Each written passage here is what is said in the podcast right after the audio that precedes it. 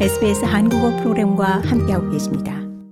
퀸즐랜드 정부는 젯스타 및 콴타스 항공과 협력해 퀸즐랜드 북부 여행을 장려하는 할인 항공편을 출시했습니다. 퀸즐랜드 북부는 열대성 사이클론 제스퍼와 홍수로 인해 2억 7천만 달러 이상의 방문객 예약이 취소됐습니다. 이로 인해 보통 이 시기에 호황을 누리던 지역 경제에 큰 타격을 입었습니다. 퀸즐랜드 정부는 오늘 관광 패키지 세부 사항을 발표할 예정입니다. 스티븐 마일스 퀸즐랜드 주 총리는 ABC 아침 뉴스에서 케언즈가 다시 정상화됐다고 말했습니다.